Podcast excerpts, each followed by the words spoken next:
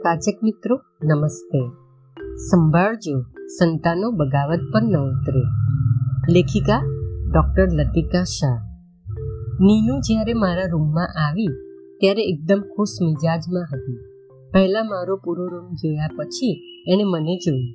એની mummy જ્યાં સુધી મારી ક્લિનિકમાં હતી, ત્યાં સુધી કંઈ જ બોલી નહીં. એની મમ્મી દુઃખી હતી. ડરી ડરીને કહેતી હતી કે નીનુને ખબર નહીં, હું ગમતી જ નથી. નીનુ એની વાત સાંભળ્યા કરતી હતી અને હસતી હતી. એની મમ્મી બહાર ગઈ એટલે નીનુને હાશકારો થયો. પછી એને પૂછ્યું, મારી મમ્મીના ફ્રેન્ડ છો? મેં ના પાડી.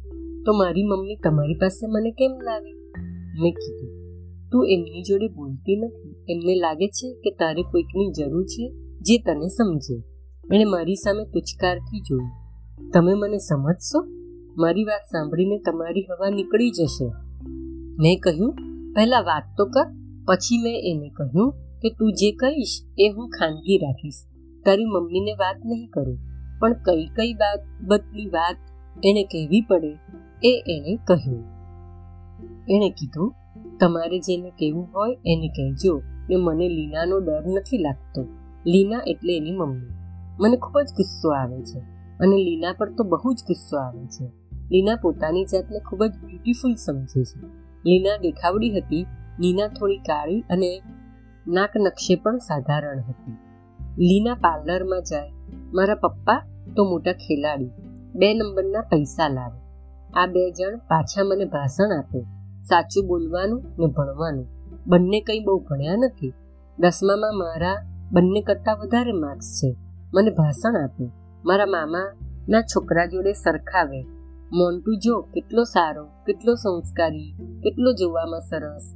પછી નીનુએ મને કહ્યું, હવે એમને મોન્ટુ નથી ગમતો. બોલો, કેમ? પછી હસીને મારી સામે જોયું. મને મોન્ટુ ગમવા માંડ્યું. મેં એને બોયફ્રેન્ડ બનાવી દીધો. આ લોકોએ મોન્ટુને ખૂબ ધમકાવ્યો. એને અમદાવાદ ભણવા મોકલી આપ્યો. બિચારો એ જતો રહ્યો. મારા ફોન પણ નથી ઉચકતો. મારી જોડે વાત પણ નથી કરતો. હવે હું આ બંનેને સીધા કરવાની છું. ગુસ્સામાં એ રડવા માંડી મેં એને પૂછ્યું, તું શું કરવા માંગે છે? એનો એક જ જવાબ, આ બંનેને છોડીને ક્યાંક દૂર જવા માંગુ છું. મેં પૂછ્યું, કેમ? ત્યારે એણે કીધું કે, નાનપણથી મારી ખામી જ કાઢ્યા કરે. ભણવા બેસ, આને ફ્રેન્ડ ના બનાવીશ. આ લીના આટલી સીધી દેખાય છે. પણ પપ્પા આવે એટલે મારી કમ્પ્લેન જ કરે. પપ્પા ગુસ્સે થઈ જાય જોર જોરથી બરાડા પાડે. પૂરો દિવસ મોન્ટુની માળા જપશે અથવા બાજુવાળી રિંકીની વાતો કરશે. એમને ખબર નથી રિંકી કેટલા જોડે ઊંઘી આવી છે. પેલો મોન્ટુ પણ કંઈ ઓછો નથી. આ બંને એટલા દંભી છે.